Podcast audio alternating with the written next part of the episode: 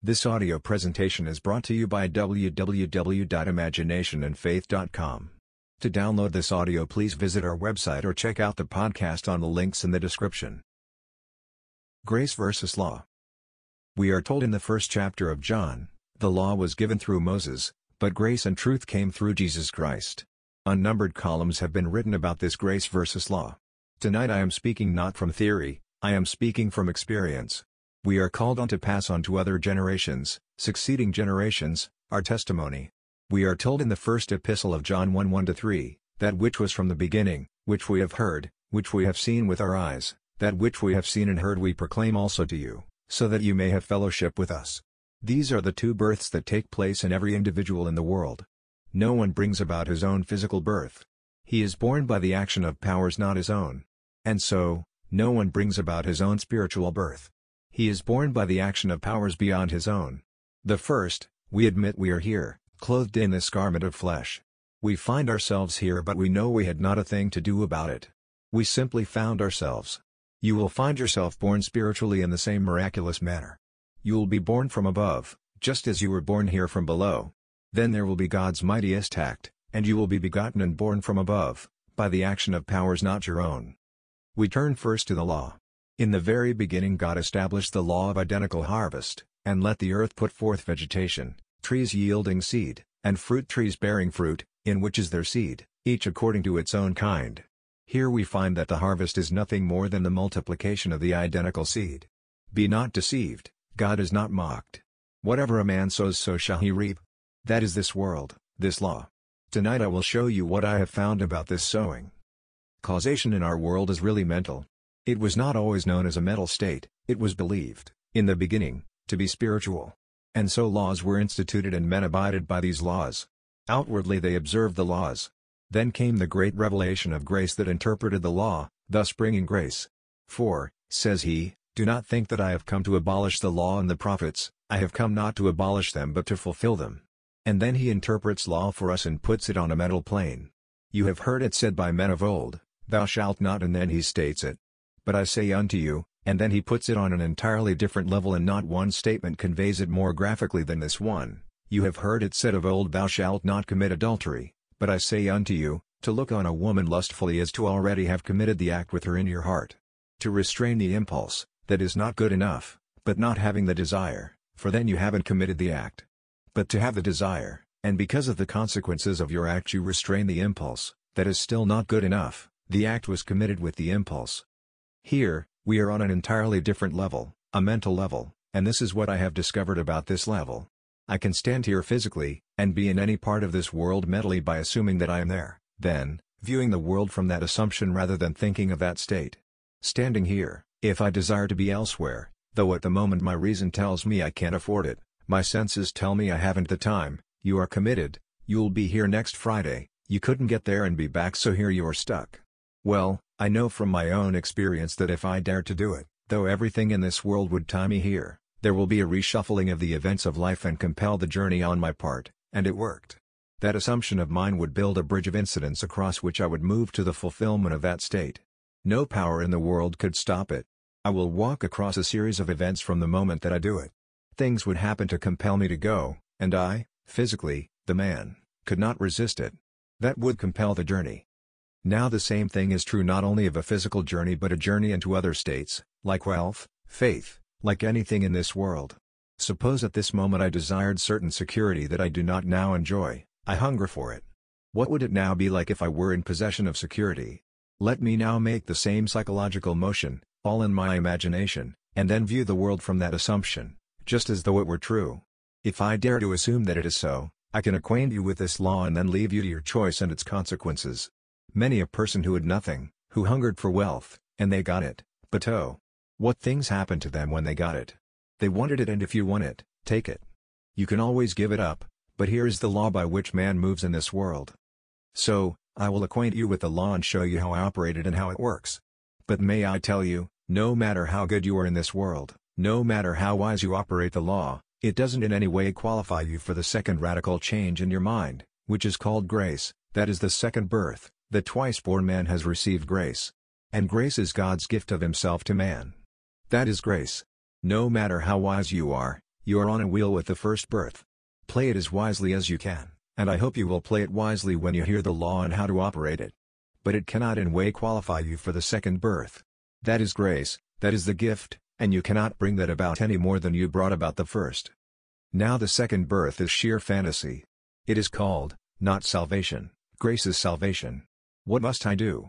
They asked. For he made the statement, what if you own the whole vast world and lose your life?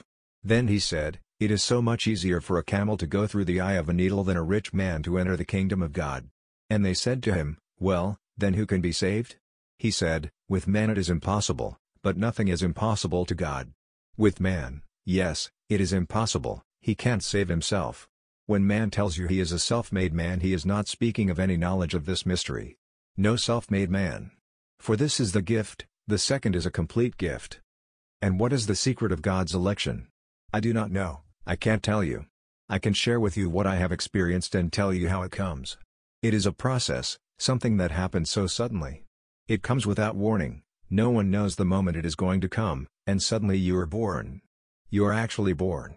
You are consciously born. I have no conscious memory of being born from my mother's womb, none whatsoever. I was born on a certain day of a certain month of a certain year, and on a certain little island in the West Indies. I had no knowledge of it, and then gradually consciousness possessed me, and when I was four, or not quite four, I began to function consciously with memory, but memory didn't go back to my birth. But the second birth is something as though you were actually doing it yourself, and every moment of time is conscious and so vividly alive. The whole thing you are doing, and the very moment to the end of birth is taking place in you, and out of your own wonderful being you are coming, and until that moment you didn't know you were dead. You took it for granted you were alive and that one day your body would die. And so, whether you survived or not, you didn't know, but that would be death and those who saw you put away, whether cremated or in the earth, they would speak of you as someone who was dead, but not while you walked the earth with them. And yet, there comes the moment in time when suddenly a power beyond your wildest dreams is taking place in you. And you aren't doing it, you have no control. It is being done to you and as the power is intensified, you awake.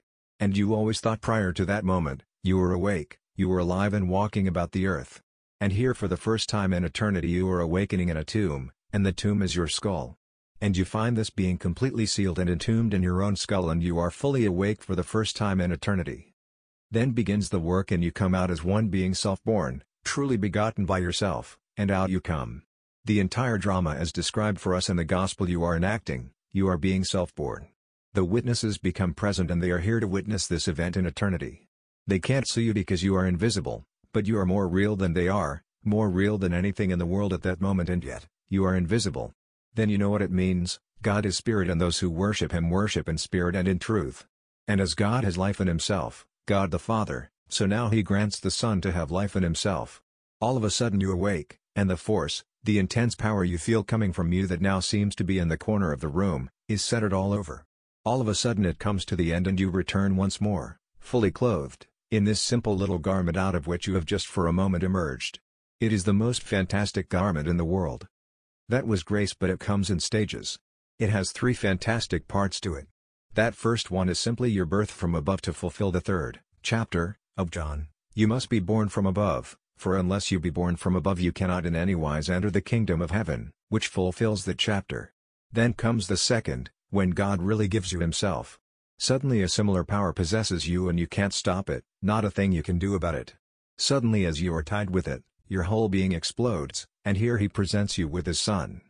Now the 17th verse of the first chapter, of John, after you are told, grace and truth came through Jesus Christ, we are told how it comes through Jesus Christ, we are told, no man has ever seen the Father, the Son who is in the bosom of the Father, he has made him known. And you didn't know you contained within you the Son of God, and suddenly there is an explosion and he is standing before you and he calls you Father. You don't see yourself, he calls you Father and you know he is your Son. Here the father-son relationship is established forever. He calls you Father to fulfill the 89th Psalm, I have found David, my servant. And he has cried out to me Thou art my Father, my God, the rock of my salvation, the fulfillment of the great messianic 89th Psalm. You look at him and there is no doubt in your mind who he is and there is no doubt in his mind who you are. In the third chapter, of John, in the Great Gift, he explains, Out of the blue you are torn in two from top to bottom and then you are sent, a living being, something that is fire and alive, and you ascend right into Zion, which is yourself. These three parts mark the great gift. No one in this world is good enough to earn it, therefore all will get it. God actually expresses to man a mercy with which man is incapable, with his conscience, of ever judging himself as worthy of. No man in this world with conscience and mercy could ever judge himself as mercifully as God judges him. So what man has done, I certainly have done it, you have done it, the whole vast world has done it, and we are so fearful while we are here in this world of law, of doing it, and in spite of our limitations, in spite of our weaknesses, God's infinite mercy brings about the second birth. And we are all taken up in this eternal place where we are put into the everlasting temple which God is making out of us, making out of himself. For he gives himself to man before man can be free to begin the everlasting temple. No one can fill your place. No one can fill my place. Not one can be displaced. Not one in any way can be rubbed out. The temple will be unfinished. I know from my own experience not one can be unsaved, I don't care who he is, no matter what he has done in this world, everyone will be saved. What must I do to be saved? Believe the gospel. Now we are told we can delay it, that is why I find it difficult to believe that. But still it is scripture. Hebrews 4:2, And the good news preached unto us was also preached unto them, but it did not benefit them, because it was not mixed with faith in the hearer. Tonight some of you could reject it, and that may appear on the surface to delay your call. It may, I do not know.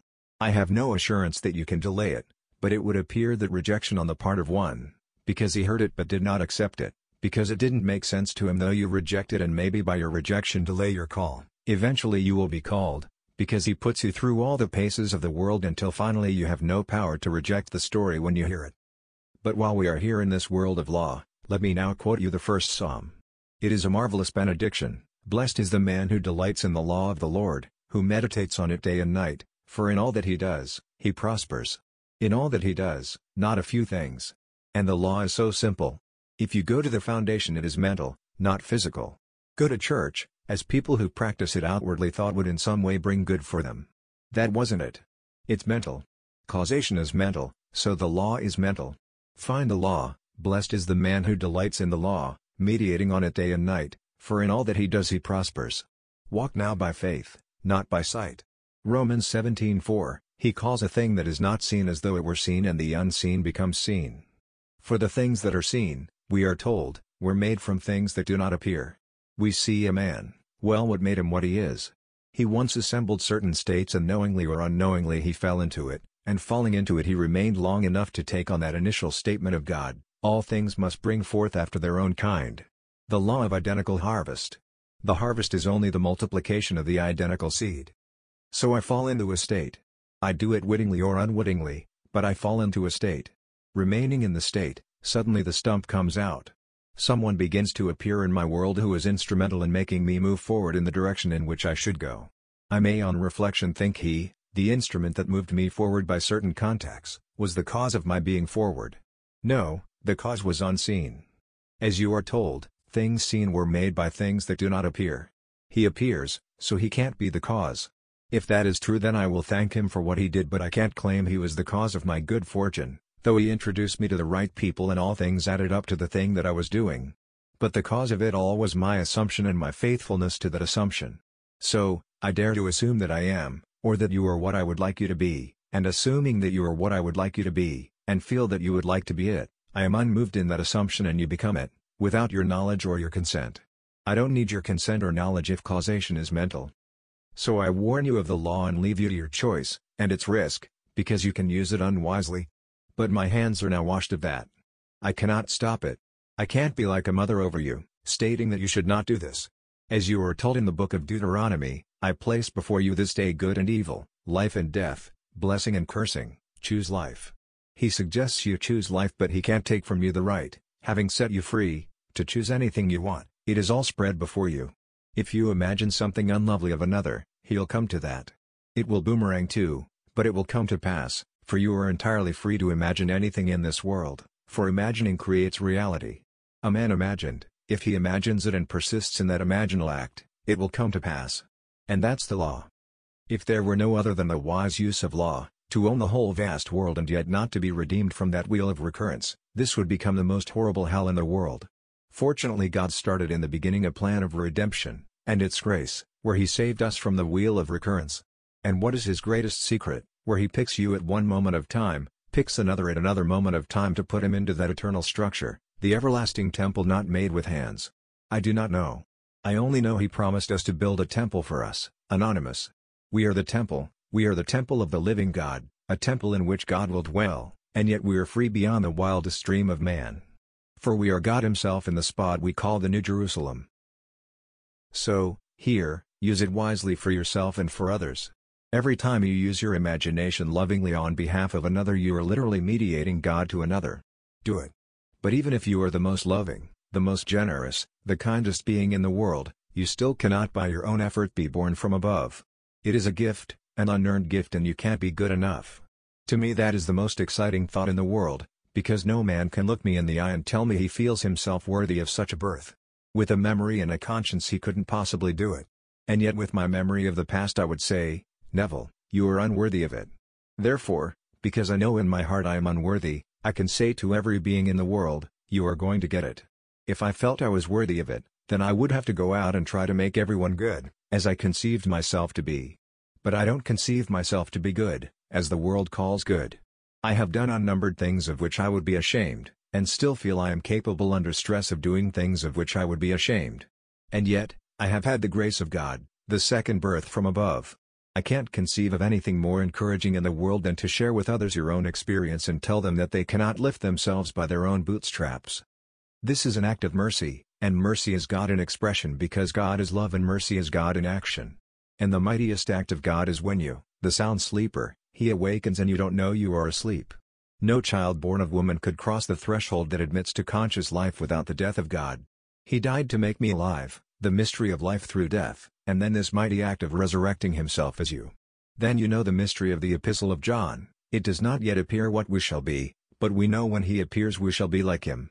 We shall be like him, for there is no change in your identity. All of a sudden you awaken to the full glory of your inheritance.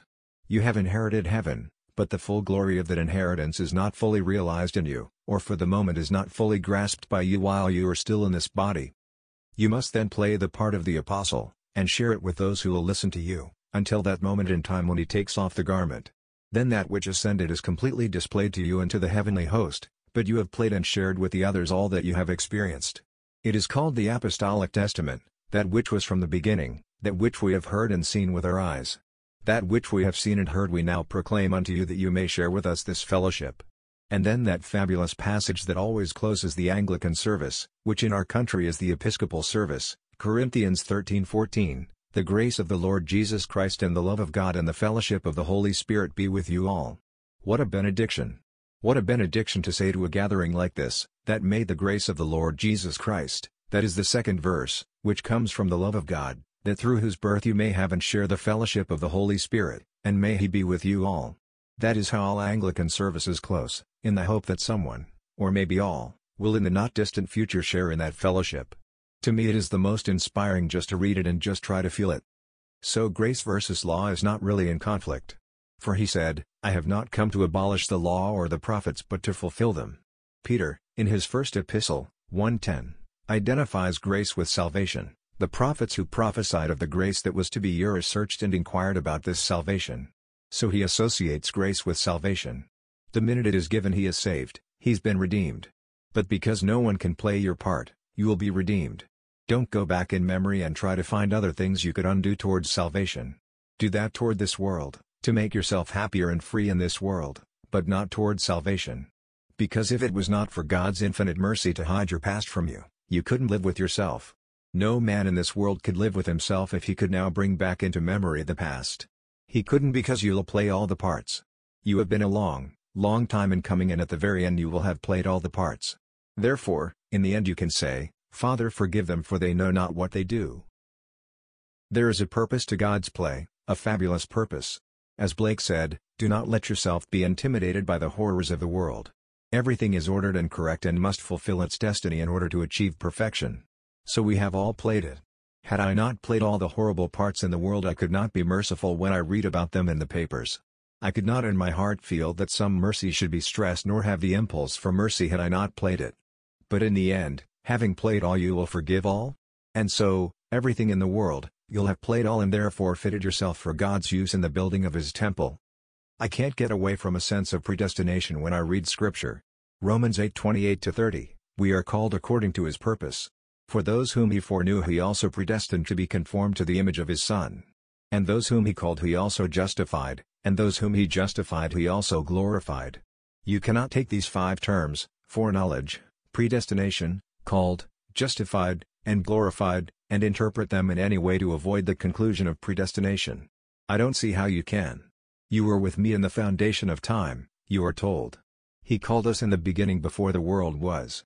And now he calls us according to his purpose when this section of his fabulous, you can't conceive of it, living structure is about to be completed. And only you can fit one portion of it, so he calls you. And the one he calls he is predestined, but he calls. And the one he calls he justifies. You can't be justified by your actions, he justifies you. And then he glorifies you. And glorification is the gift of himself as told us in John 17:5, Father, glorify me with thine own self. So, he glorifies the individual with himself. The entire five terms leads to one conclusion of a predestined, foreknown state. He foreknew the entire thing and is building towards it. Now the opposite of grace is disgrace. The Bible speaks of it as the wrath of God, the anger of God. We know what it is to be in disgrace. Grace is the unearned gift, the greatest thing in the world, the gift of God himself.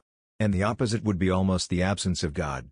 Jeremiah 23 makes this statement, The anger of the Lord will not turn back until he has executed and accomplished the intents of his mind. In the latter days you will understand it clearly. It seems that God has forsaken us when we go through a war, when we are going through some horrible disgrace where the world has collapsed upon us.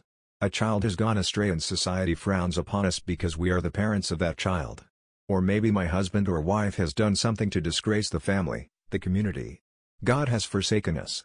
So I pass through the fires of affliction, these horrible fiery ordeals, displaced, the opposite of place, where once he was with me and guided me. But he will not turn back until he has accomplished the intents of his mind. In the latter days you will understand it clearly.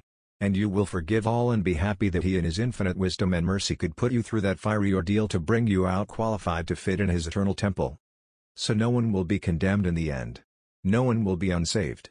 When they ask you, what must I do to be saved? Go to the scripture and show that with man it isn't possible. That is the 10th chapter of Mark, 26 to 27. With man, no, it isn't possible, but with God all things are possible. They couldn't understand how a man could be saved after he told them what he had, about the camel and the rich man. The rich man does not necessarily mean a man with money. The first beatitude tells you, Blessed are the poor in spirit for they shall receive the kingdom. The poor in spirit is the one who is not complacent. Not everyone who has money is complacent. You could be socially prominent and very complacent. You could be intellectually a star, have your PhDs or your degrees behind you, and you are above it all. You know everything because conferred upon you is the degree given by man. In this world of ours there is so much of real learned ignorance. I am not saying that all who have degrees are snobs. You cannot by these earn the kingdom, no matter what you do. For the wisdom of this world is foolishness in the eyes of God. Not a thing that man knows here through his efforts will in any way function where he is destined to be. For he is rising into a world that will be completely subject to his imaginative power. Everything in the world will be under his control. Because God, having given himself to man, God being all-wise he'll be all-wise. God being all-powerful, all-loving, he'll be all-powerful, all-loving, for he gives himself to man. And so, you will not be replaced by anyone and all will be equal in the eyes of God, because it is Himself. He can't be more than what He gave you. And one will not be greater because you can't get more than what God gave you, for He gave you Himself, as though there were no others in the world, just God and you. And finally only you. Now let us go into the silence.